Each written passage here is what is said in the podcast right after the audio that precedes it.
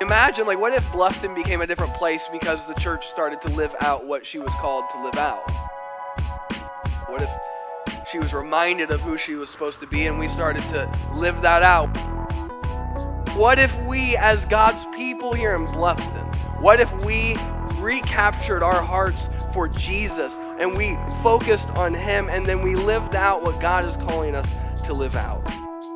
My friends, the unstoppable church that Jesus is building is built by bringing individuals together so that they would become something new together. That's what we are called to be, to be unstoppable. Good morning, church. You guys awake? The weather's changing. Did you guys notice that? No one noticed it? Somebody noticed it. Uh, who's excited about the change? Yeah, my people. Who, who's not excited about the change? You're still my people. It's okay. You, you can raise them up. It's all good, you know? You can be happy about it. Um, as I'm wearing my jacket, I'm just excited for fall to be here.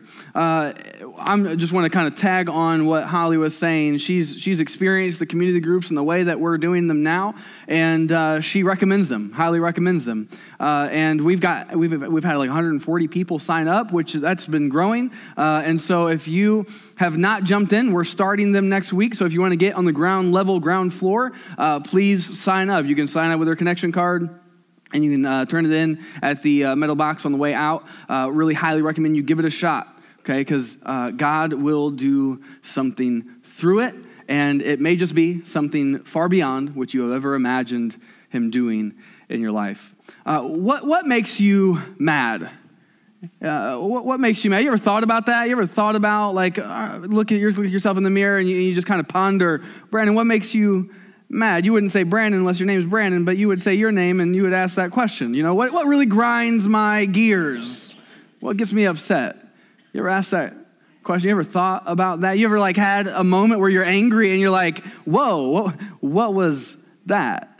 What was that? Uh, I, I, so I like I'm a little bit of a nerd. I like to uh, look at personality tests.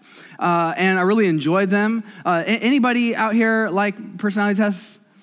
Okay, y'all gonna enjoy this, all right? Like me and like four others, okay? I'm just talk to y'all, you know what I'm saying? Uh, so, two of them that I've really found to be really helpful are the Myers Briggs and the Enneagram the Enneagram. Uh, and uh, really, really, the Enneagram has nine different types. And uh, I'm not going to preach a sermon about the Enneagram or the Myers Briggs, but uh, I say all that to say that according to the Enneagram, there's something underneath the surface for all of us that is kind of like laying there that will cause us to, to grow frustrated or angry. Okay, so there's nine different types. I got nine different things that may make you angry. And so we can maybe work out what your Enneagram type is just by this. Okay, so uh, the first thing, uh, you, you may, what makes you mad? Uh, maybe laziness, you know, it gives you that kind of face. You know, what makes you mad? Maybe laziness, it may be uh, a selfishness. Uh, like if you see selfishness in someone else or in your own world, that makes you mad. Uh, the third thing is lethargy. Uh, I'm not ever really sure how to say that word, lethargy. Lethargical, you know, that's easier to say uh, lack of motivation. That may make you mad when you see that in someone else. Uh, or shallowness, you know, you just, you, you're not satisfied with just surface level stuff. You know, small talk may irritate you if you are a type four on the Enneagram. You can read about it later. Uh, the, fifth one is intrusiveness. Like, you just don't want people to like get up in your grill, get up in your life if they haven't earned the right, you know? Like, that kind of makes you mad. Like, uh, you may be sitting there getting your hair cut and it's someone new and they don't know you and they're asking you about your whole life story. And that may make you a little bit frustrated, right? If, if that's you, then uh, it's all good. You might be a type five. Uh, number six is uh, unreliableness. Like you just like it really frustrates you, right? When when when you someone gives you their word and and they don't follow through. Somebody just found their number, uh, number six. Uh, number the seventh one is boredom. Like you just cannot stand being bored. You know, like you just don't, you always have to have something going on, something to do. You just got to have something to talk to. You just, you just need that. That's number, number seven. Number eight is constraints. You don't like when people try to control you because oftentimes you feel like you know how to do things and, and they are just hindering you from doing the thing in the right way. Okay? That's number eight. That's my number. Okay? Uh, no, there's more to that. I'm really messed up, y'all. Uh, number nine is powerlessness. Like when you just you feel like you have no power, no ability to do anything, that frustrates you. Well, that makes you mad. When you are when you are uh, encounter a problem that you can do nothing about, that frustrates you. That frustrates you. What makes you mad? What makes you mad? You ever ask that? Maybe you can think about that this week.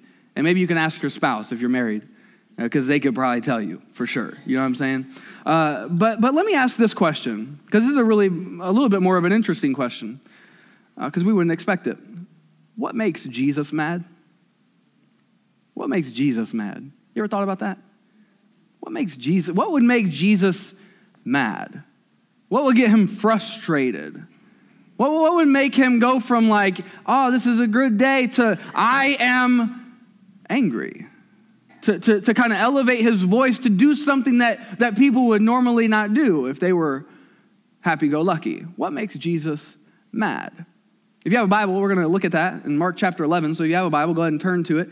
Uh, in Mark 11, let me give you the context. So Jesus had just kind of, uh, he, he is going into Jerusalem. It's, it's, uh, the, the Jews are getting ready for the celebration of the Passover. It's a time when all the Jews would come to Jerusalem and they would remember the moment uh, in, in Egypt when, when, when God sent Moses to rescue the Hebrew people from being slaves in Egypt. Uh, God sent plagues and he ended up doing uh, something where he, he, he, he sent the final plague and, and the Hebrew people, they, they put uh, blood of the firstborn lamb over their doors and uh, that, that would tell the angel of death to pass over them. And, and as that happened, uh, the firstborn of all of the Egyptians, this is crazy, y'all, was killed. And, and so then Pharaoh was like, I've had it. You know, his kid died. And they let him go. They let the Israelites go, and they, they went into the wilderness. And, and the Israelite people, they celebrated this called the Passover because it told them that, that God cares for those who are oppressed, cares for them, that He had a move. He moved them out from being slaves to now being free and now being their own people. And so every year after that, they were told to celebrate this moment. And so that's what everyone's in Jerusalem for. So Jesus and his homeboys, his disciples, uh, that they they strolled into Jerusalem, and he sent a couple of them ahead and said, "Hey, go get me a donkey, y'all. Okay, uh, go get me a Ford Explorer." No, he didn't say that. Go get me one of those that the you know the Secret Service drives, those cool black SUVs. No, he he said, "Go get me a donkey." Very intimidating, you know. Uh, and and I'm gonna ride that in. If anybody asks, just say, "Hey, the Lord needs it," and and they did ask, and they said the Lord needs it, and then they were like, "All right, you take it." And so Jesus rides into Jerusalem, sitting on a donkey, and the people are all there. Like it's, it's Jerusalem's popping, you know. It's it's it's busy, and the people look at Jesus riding in on this donkey. They've heard about him. They, they know that he uh, is is a prophet they think he's the Messiah. They think he's going to be the king who would come in and defeat the Romans and free them from oppression, just like Moses brought in uh, uh, and, and freed the Israelites from being slaves in Egypt. They felt like they were being oppressed because they were. Rome was oppressing them. And they thought Jesus was going to ride in on this donkey and defeat the Romans. He was going to lead a revolution. And as that happens, uh, you know, we, we, know the story, right? Like if, if you grew up in church, you know the story that, that they ended up killing him because Jesus was not the king that they thought he was going to be because he did not come in to destroy Caesar or Rome. He came in to turn over everyone's heart toward God. And so, so Jesus is being celebrated. Hosanna, Hosanna. Blessed is the one who comes in the name of the Lord. That's what they were singing. That's what they were saying as Jesus was riding in. And uh, as this king rides in on a donkey because he's the king, uh, he, he went about and checked out what's happening with the Passover, all the celebration, you know, checked out all the stuff.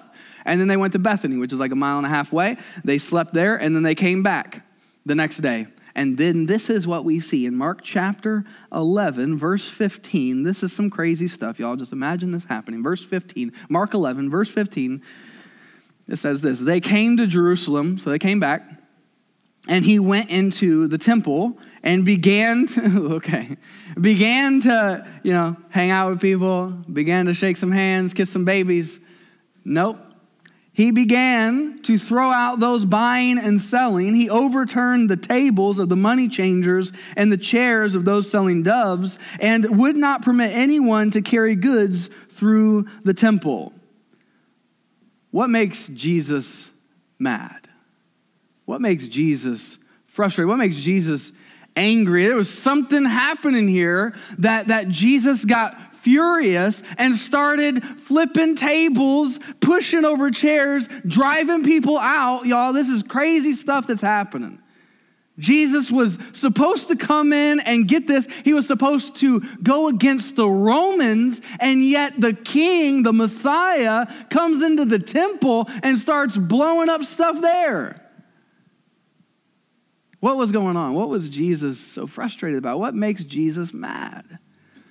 Well, if you, if you do a little bit of digging on this and you understand the context, so the, the temple had this place called the court of the Gentiles, and this was a place where the Gentiles, the God-fearers, those who were not ethnically Jew, could come and worship God at the temple. They could pray and they could worship, and, and then they, uh, they, could, they could do that. They could participate in the worship of God at the temple.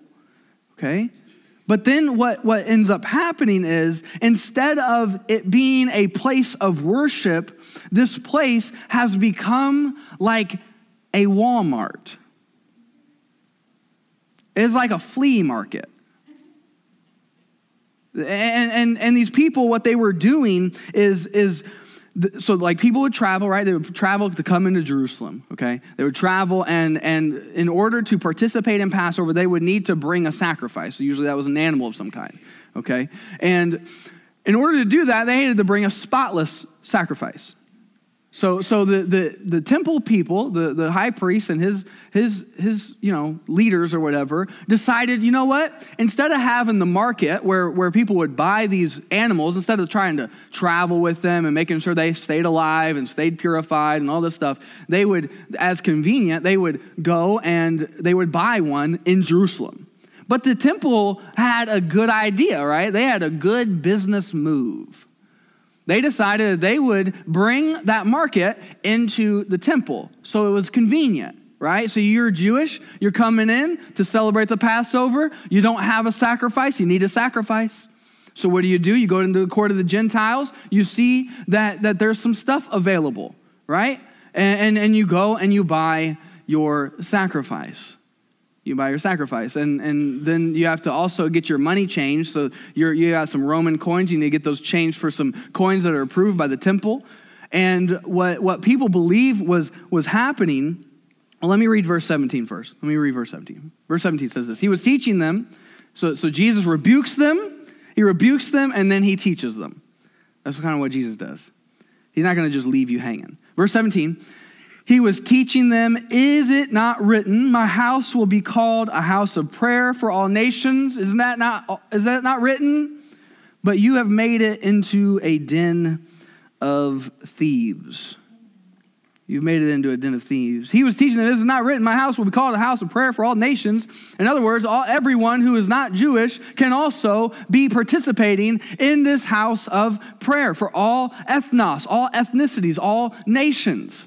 But you have made this place that is supposed to be holy into a den of thieves because this is what they were thinking. This is, this is what commentators think was happening. And it makes kind of sense. It makes a lot of sense. So as they were as they were walking in, just picture this. Just picture this.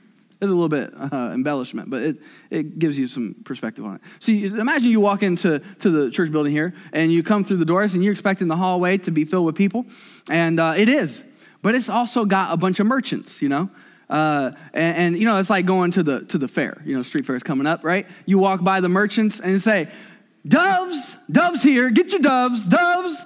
Great doves here, great doves. Come on, get your doves, get, get your doves. Uh, money changing right here. Discount, discount. Come on over here. Come on, get your discount. It's all good. Come on. Uh, we got a lamb over here. Spotless lamb. Spotless lamb. We're about to start an uh, auction in about three seconds. It, get your get your spotless lamb. It's going to be a great deal. Great deal. It's an auction. So do I get one shekel? Anybody got one shekel? Anybody got one shekel? One shekel? One shekel? One. Okay. We got three shekels. Anybody got three shekels? Three shekels for your lamb. Three shekels. It's spotless. It's good. Your sacrifice is going to keep going and going and going. It's going to be great.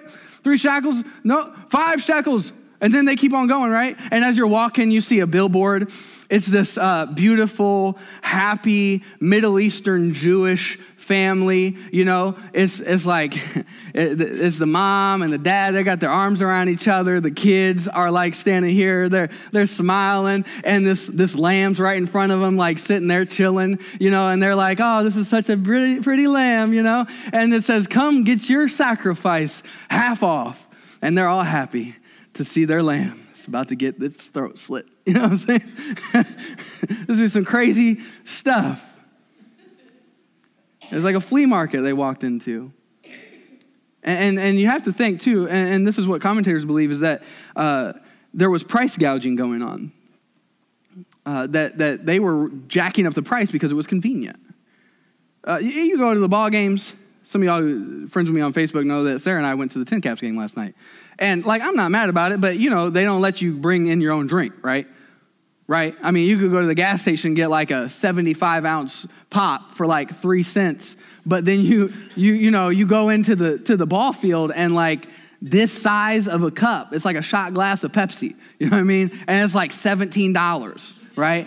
Because it's convenience right there. And, and you know, I don't know about you, but you like you go there like, I'm good, I'm gonna be fine. I'm gonna be fine. I'm gonna sit down and watch the game. I don't even need a drink. It's all good. But then everybody else got a drink. You smell the popcorn. You're like, I need to get me a drink and uh, some popcorn. I just need to have that. And so you end up spending like $700,000, you know, at the concession stand, right? It's price gouging because it's not, it's not even that much money. You know, you get a hot dog for like a pack of eight for a buck at Kroger and you need to get like this rinky dinky hot dog from the ballpark. But y'all know, anybody else agree with me that a hot dog at the ballpark just tastes way better than anywhere else? It's just something, I don't know what they put in it. I don't know. It must be something, but it's really good. Uh, but like you imagine that happening in the temple, that, that, you know, you doing the money exchange and you got like a couple of Roman coins and it should give you this many silver shekels, but because it's convenient, you don't get that much. You know, you, the, the exchange rate has some fees to it. Uh, and, and the lamb that you have to buy or the dove that you need to buy is far greater in price than what it actually needs to be. Uh, this, was, this was an economic powerhouse for the temple. I mean, hundreds of thousands of sacrifices being sold right there in their gates. But you have to understand, too, what's happening here is that they had made the temple of God into a marketplace that was making it difficult for the Gentiles to pray and worship God. Because understand, this is something that the Jews were doing for themselves. They were the ones offering the sacrifices. You know, we're supposed to be the temple of God. That's what they were supposed to be. But they had made it into a den of thieves. And, and I have to think too, I don't know if you ever read this passage and got to this point, but maybe, you know, we, if you were here last week, we talked about a new and better home that, that God has, has uh, set up shop, set up his residence, not just among us, but in us, if you're a follower of Jesus. Uh, that's true corporately as the church, as the group. We're the temple of God, we're the household of God, but also as individuals, that's true. So you are the temple of the Holy Spirit if you're a follower of Jesus. So then you think about what Jesus is doing here in the temple. And he's saying, he's turning over tables, he's pushing people out. Why? Because it's unho- they're making what is holy unholy. And I just had to, I, it hit me, I don't know how long ago, but it hit me. I'm like, oh man, that we, I, am now the temple of the Holy Spirit. And so, what would Jesus do if when he walked into his temple of today and he saw what he saw in us, what would he do? What kind of tables would be there that he would want to turn over? What kind of what kind of people would be buying and selling goods and commodities that would be getting in the way of us worshiping and praying to him? What kinds of things in us would be getting overturned? And that, that made me think, like, oh, oh man, there's so many merchants set up in our, in our hearts, right? I mean, think about it. We, we're supposed to be the temple of the Holy Spirit, but oftentimes, and I'm not just saying this for y'all, it's for me too, okay? You just understand that. Oftentimes, we're not the temple of the Holy Spirit as much as we are the temple of busyness and distraction. Like, you know, you're talking about the merchants, just you walking up and down the street, and, and it's just this thing and that thing, and it's everything, and everybody says, get this, get this, get this, get this, get that, get that, get that, get that. And you just don't, it's like, I've got to get my kids to this thing, I got to go to that thing, I got that appointment over here, and you have no margin for God to do something brand new in your life because you're so busy you don't even notice it. Right? Anybody else there? You get to the point at the end of your day and you're laying down in bed and you're like, what even happened? Like, you're like, I should pray. And as you start praying, you fall asleep because you've been so busy and distracted all your day. I was reading this book um, for a class because I'm finishing my master's degree finally. And uh, it was this uh, guy named Herbert Marcuse or something like that. And uh, he, was, he wrote it in the 60s and uh, 50s or 60s, something like that. And he was talking about how the industrial revolution, the industrial age, the, the, our contemporary technological age has created all these kinds of problems in, in us as human beings and in society in general. And, you know, what he's talking about in the 50s and 60s, and that had been leading up to that, you know, in the Industrial Revolution, beginning of the 1900s, which is a big reason why we now have Labor Day, but anyway, I'm not going to get into that right now. But, um, you know, all this stuff that's ha- happening, you know, employers start to look at employees as they look at the machines that they operate because more things are becoming automated, right? And so, so everyone becomes a commodity. Like, think about this. Every, everyone becomes a commodity. Everything in our lives becomes a commodity because it's about goods and exchanges. It's about uh, what do I get from this? You know, we look at churches like that, right? We're like, did I get anything out of it? Right? Like it's a commodity. Like the worship service was good today, as if it's a good that we're trying to sell you. The sermon was good. Like it helped me. And because we look at everything in life as something that we're trying to get something from. And he, he made these points, and I was like, man, this is, this is deep. And, you know, half the time I couldn't even understand what the guy's saying, you know, because it was just, it was heady. But it, it presents a problem that we as Christ followers have a solution for. Uh, and he talked about, uh, you know, I read a different book, Walter Brueggemann, called Sabbath as Resistance. And it was kind of having that same conversation with all the different things. You know, this day and age, how many of us watch Netflix and uh, we're watching Netflix, watching a show and a movie or a movie, uh, and then and then countless times, right? You pull your phone out, and as the show or the movie's going on, you're like looking at your phone also. Like we're just distracted. We live in a distracted age. And he's saying, hey, we need the Sabbath. We need to return to the Sabbath as a way to resist the culture's influence on us of being busy and distracted. Maybe some of us are a temple of busyness and distraction. Some of us are temples of worry. Like it's as if the merchants are set up shop in our hallway of our of ourselves, and and they're, they're what they're selling is like something we're buying. It's like everybody worry, five dollars, five dollars, worry over here, and we're all flocking to the table. We're, why? Because we want to be in control. We feel like we have to be, you know, moving and shaking and controlling everything. That's why we are worriers, right? Because we don't trust that God's got this. Uh, maybe some of us, instead of being uh, a temple of worry, we're a temple of workaholism. Like we just, you know, in the morning work, in the afternoon work, in the evening work, we just keep working and working and working because we we feel like uh, uh, whatever reason, like accomplishment is our thing, uh, achievement is our thing, accumulation is our thing, and and for many of us, uh, I know for me that can be a place of rest. It can be a place not of rest necessarily, but of resting your soul because it's something that you can do. It's right there in front of you, and it's a little bit less complicated than going home and being with your family. Some of us are a temple of work. And, many of us, we know it's too much, but, but we're not willing to make the change. Uh, some of us are a temple of consumerism, like, you know, shopping is our therapy, right? You know, so we love the fact that our temple is a, a is a Walmart, you know, is the mall, because then, then we can, we can kind of get a little bit of exhilaration going on before we get into the sanctuary. Uh, maybe some of us are a temple of, and I think this is where most of us go, is of self. Temple of self. You know, what our young people are being taught, and, and many of us are teaching them this, is that because we don't have any theological depth on what Scripture actually says, we just have these kind of little nuggets that we pick up from things, and we don't actually read the Bible. So we teach our kids that, you know, God just cares about you getting your dreams. God just wants you to be happy.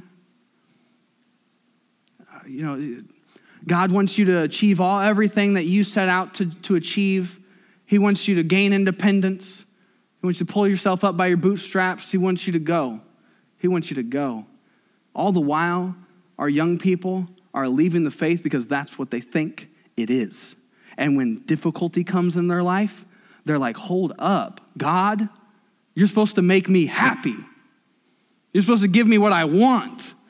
And I don't know about y'all, but I worship the Jesus who came down from heaven and sacrificed his life so that we would have life beyond ourselves. Too many of us, we're a temple of self. The one who is on the altar, who is being lifted up, is ourself. And this is impacting the home, the church, it's impacting our hearts.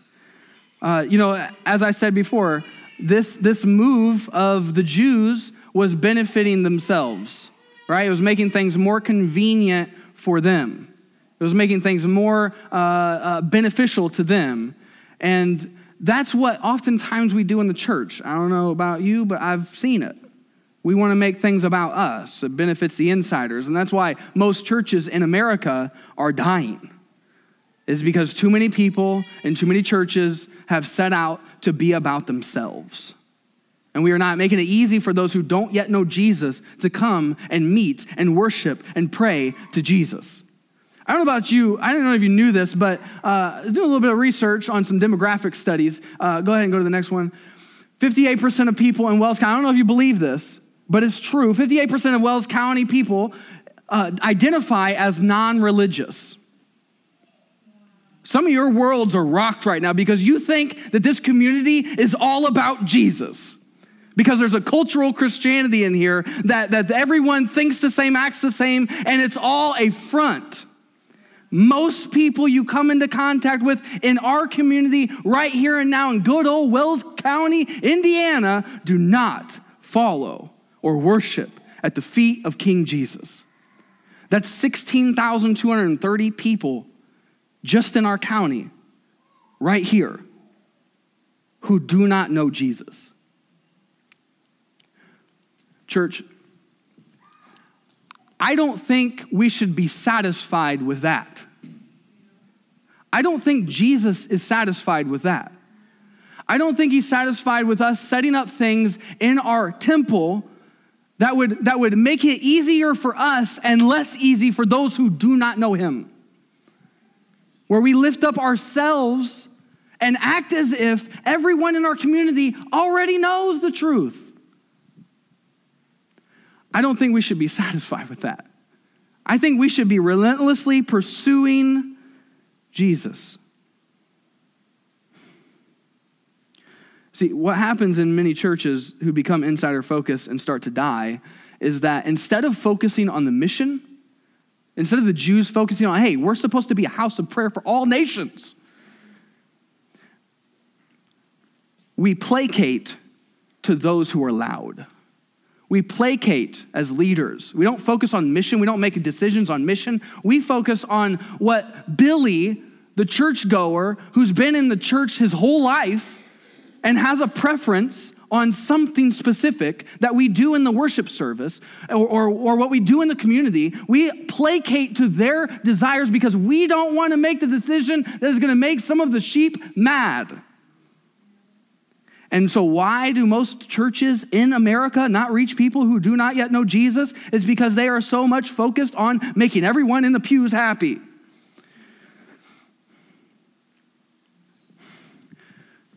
More things that they do, uh, they, they, they, look at um, uh, the inward focus. There's, there's no sacrifice. I'm not willing to sacrifice of my preferences so that someone else can experience Jesus. I'm not willing to sacrifice. Too many churches in our world are looking at what's in it for them. And so I think there's a different way because the stakes are high.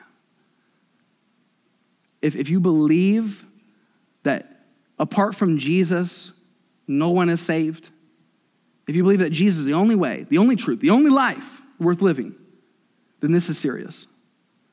Because there are 16,000 plus people, and I guarantee you that number is higher because just someone marks, marks Christian on a survey does not mean that that is what they are.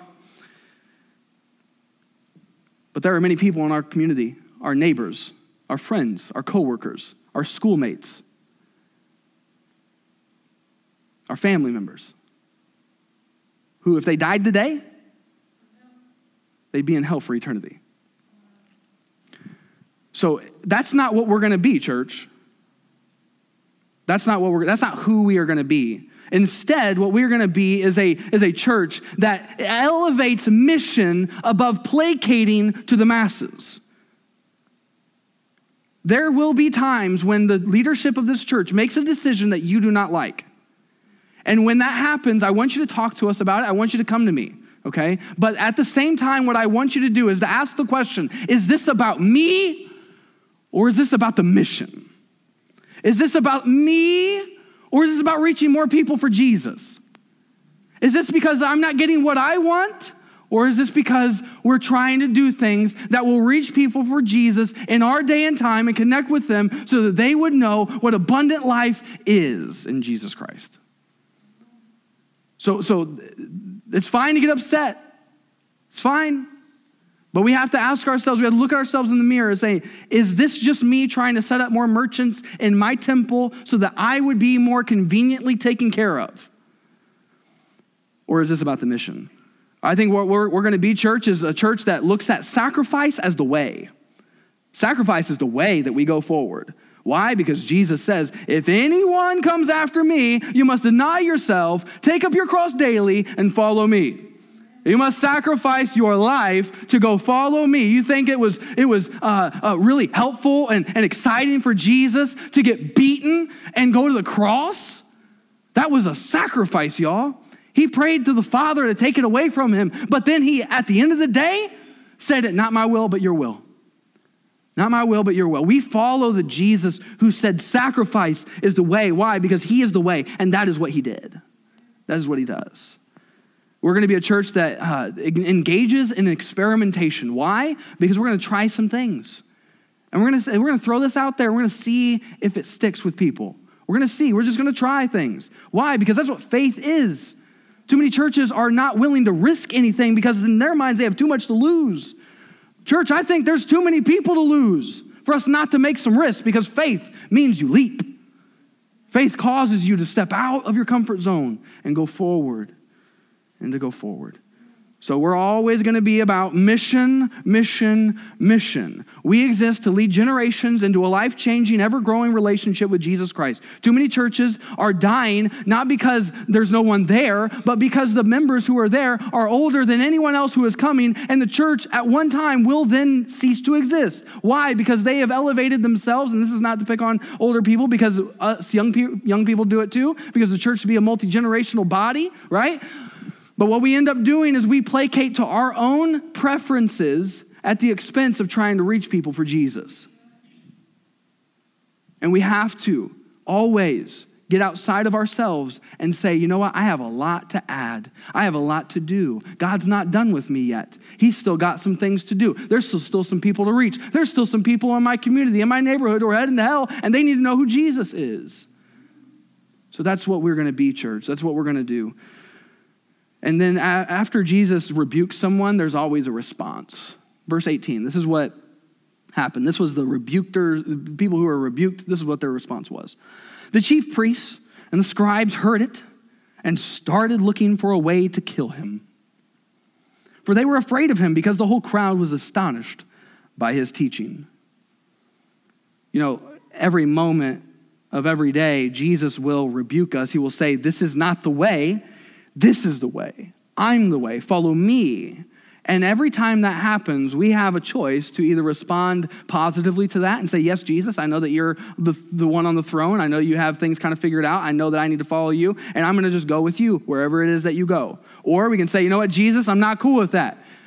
You know, we can look at the, the, the court of the Gentiles in our own hearts, the, the foyer of the hallway, so to speak, of our own hearts, and say, Jesus, why are you turning over that table? That was, I care about that. That is what I want and say, Jesus, no, no. We wait till Jesus leaves, we go get the table again, and we set it right back up. And say, this is, makes me happy. This makes me comfortable. I like this. And church, I know I'm, I'm, I'm sounding a little harsh, okay?